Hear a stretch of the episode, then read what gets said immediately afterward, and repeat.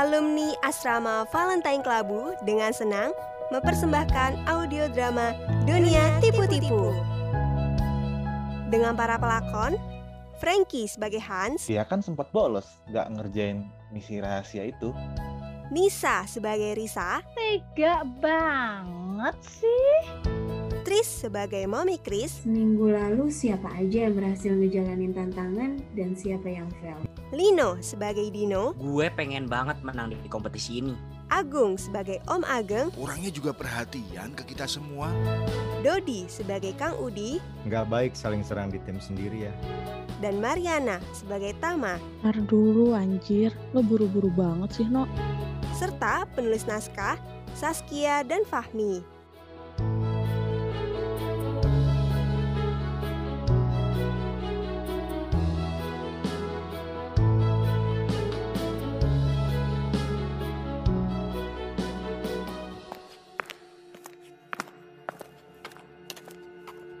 Gimana nih Hans? Mbak Risa, buat tantangan hari ini. Mulai dari mana ya kita diskusinya ini? Elah, nggak usah dibuat ribet lah. Ini tuh gampang banget. Udah-udah, nggak usah sibuk pada ngenilai. Langsung aja. Tiga besarnya, ya kita aja, udah. Hei, nggak langsung ambil keputusan gitu dong. Kita coba nilai dulu yuk satu-satu. Ya ngapain? Disuruhnya kan nentuin tiga besar. Ya udah, kita aja lah. Atau kalian mikir mau ngeliminasi salah satu dari kita? Hah?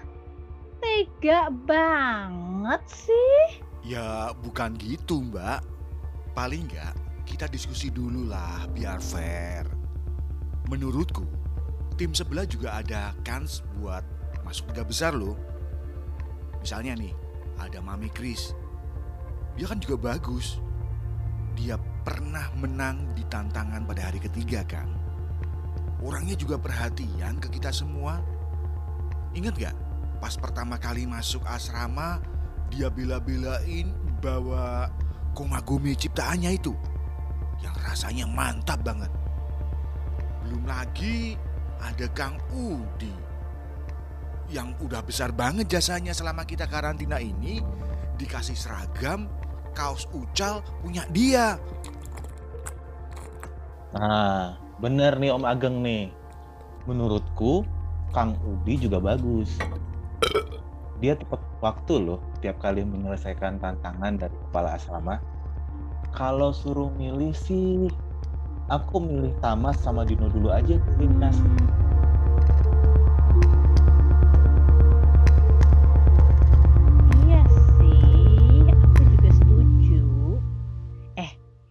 Tuh sering banget loh jadi impostor. Gue pernah satu tim sama dia pas tantangan yang itu yang nyari kartu rahasia. Kesel banget gue. Kita tuh sama-sama jadi impostor. Tapi dia tuh ya kecil-kecil ambi banget. Pengen menang. Heran gue. Ah, kalau menurut saya sih Mas Tama itu yang bisa jadi ancaman. Dia itu diam-diam tapi menghanyutkan. Kelihatannya aja diam, cengengas, cengenges. Tapi strateginya lumayan juga. Ingat gak? Ingat gak? Pas hari kelima, waktu dia kirim audio nyanyi duet sama band biru, gokil banget. Dan izinkan aku meme eh. Iya sih, walaupun suaranya fales-fales, rekamannya berhasil mengambil hati kepala asrama loh. Menang banyak tuh dia di tantangan itu. Tapi dia kan sempat bolos, nggak ngerjain misi rahasia itu. Jadi menurutku posisi tiga besar ya cuma pantas buat orang-orang yang rajin menyelesaikan tantangan. Aduh, duh, pusing gue.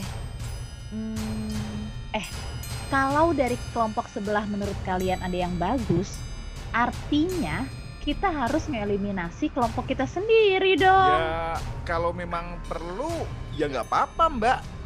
Kita tentuin aja bener-bener tiga besarnya. Terus siapa dong? Please, Jangan gue ya yang dieliminasi.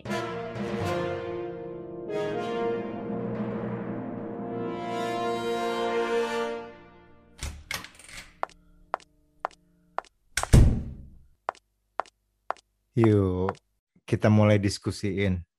Karena musyawarah mufakat adalah jalan terbaik dalam mengambil Ya keputusan. udah yuk. Kalau menurut gue sih kita tentuin tiga besar dari kelompok kita aja. Tapi agak jahat. Kita harus ngeliminasi salah satu di antara kita. Tapi please ya kakak-kakak. Gue pengen banget menang di kompetisi ini. Jangan eliminasi gue. Ya elah, No. Anggi banget dah lu. Menurutku, kita benar-benar harus mikirin nih. Tiga besar itu kan terbaik di antara yang terbaik. Jadi nggak boleh asal. Masih pada inget nggak? Seminggu lalu siapa aja yang berhasil ngejalanin tantangan dan siapa yang fail? Nah, boleh tuh, Mam. Mulai dari situ aja dulu. Gimana teman-teman yang lain? Kalau dari kita udah jelas sih. Semua pada berhasil nyelesain misi. Ya enggak? Bahkan masing-masing dari kita udah pernah menang di tantangan harian. Jadi udah bisa dibilang oke lah ya. Tinggal bandingin aja dari episode yang kita submit kemarin. Pas masuk finalis itu. Ntar dulu anjir. Lo buru-buru banget sih, No. Gue rasa gak segampang itulah ngambil keputusan. Aku sepakat sama Tama. Kenapa kita dipersatukan di asrama? Pasti ada maksud lain.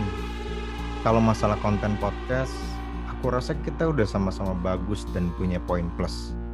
Makanya kenapa kita masuk finalis kan? Ya, jadi biar fair, penilaiannya juga dari interaksi dan keseharian kita di asrama.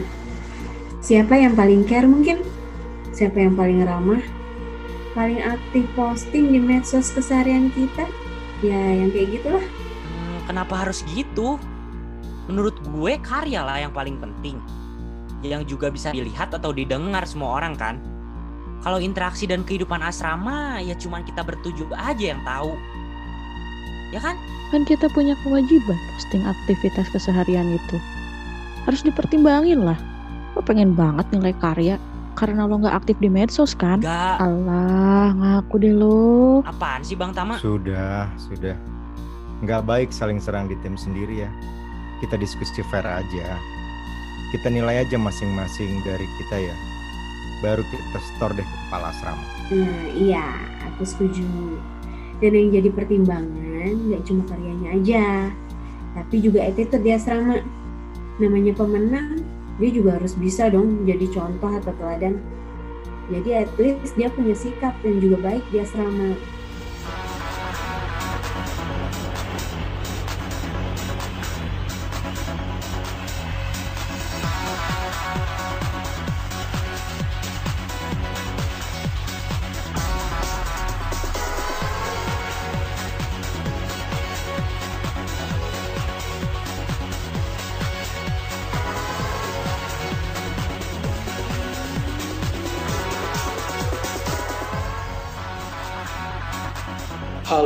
Penghuni asrama, selamat datang di malam penentuan tiga besar.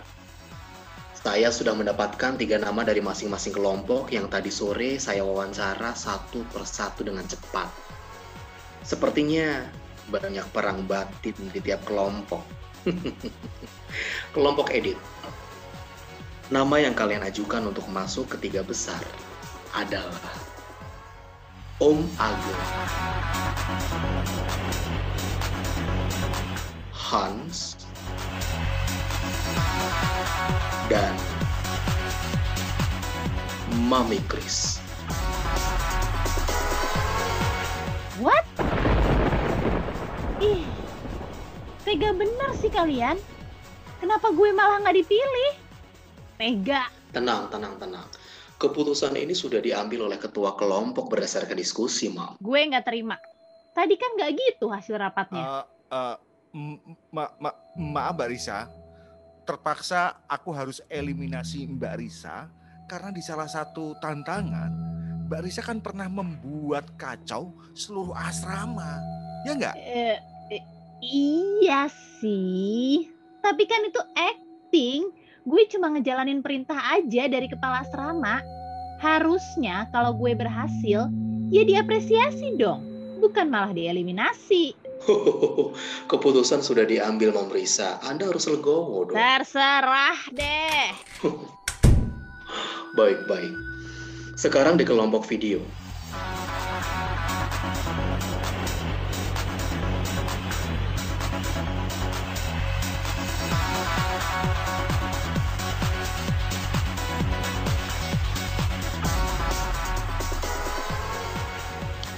Kelompok video kalian telah sepakat memilih Mami Kris, Kang Udi, dan Tama yang harus maju ke tiga besar. Buset dah.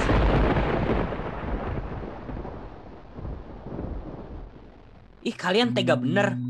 Mentang-mentang gue paling muda di sini, terus kalian seenaknya aja ngedebak gue. Ya bukan gitu, Dino. Iyalah, lo ambi banget. Bukan gitu, No. Ini kan udah hasil musyawarah mufakat. Kalau kita menentukan tiga besar berdasarkan karya dan sikap selama di asrama. Gue nggak terima nih kepala asrama. Katanya kalau gue menang di tantangan hari ke-8 bakal dapat special card. Gue pengen tahu apa special cardnya. sabar, sabar Dino. Ya, kamu benar. Kamu memenangkan tantangan di hari ke-8 dan mendapatkan wild card. Dan isinya adalah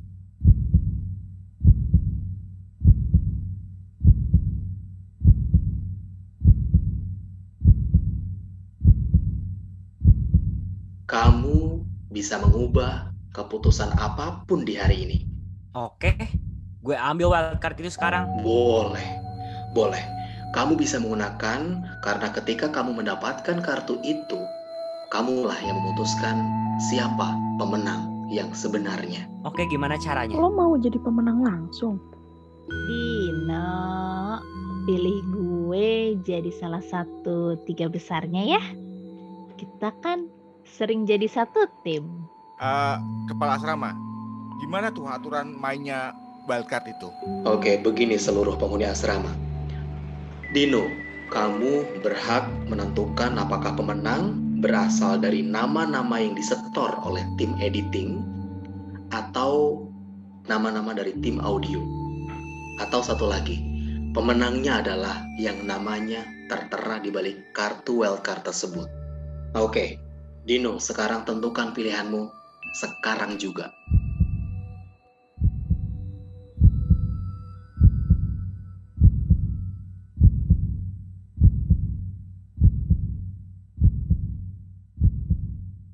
Oke deh kalau gitu. Gue milih nama yang tertera di balik wildcard tersebut. Kamu yakin tidak menyesal? Sejujurnya gue nggak yakin. Tapi daripada gue pilih salah satu nama dari kelompok, gue pilih nama di balik wildcard itu. Oke. Baiklah seluruh penghuni asrama, dan nama yang ada di balik wildcard ini adalah Dino.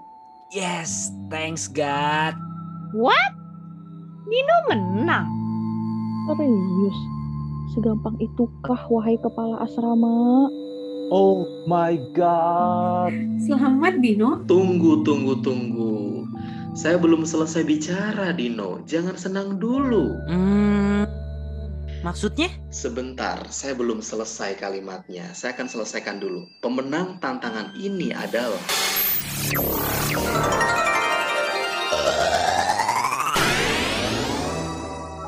Dino dan enam peserta lain. Hah? Hah? Gimana? Maksudnya apa?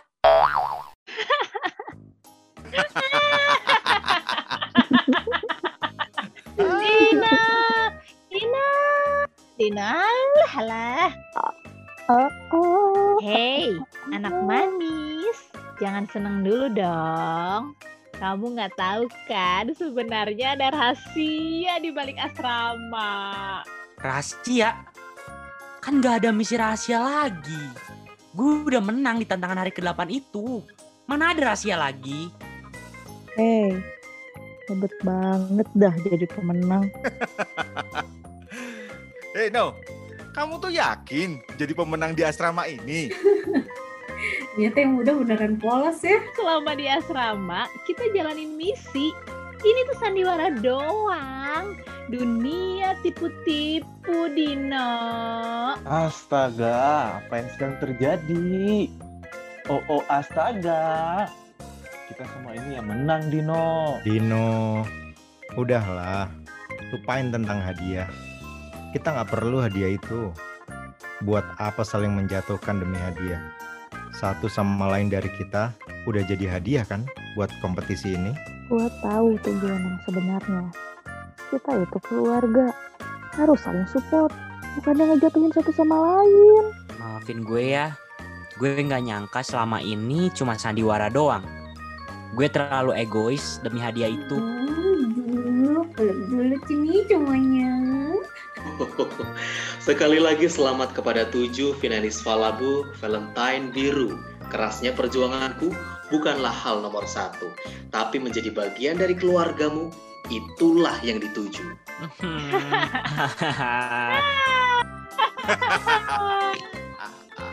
Terima kasih, Asrama. Asrama. Terima kasih sudah mendengarkan audio drama kolaborasi alumni Valentine Kelabu. Sampai jumpa di audio drama selanjutnya.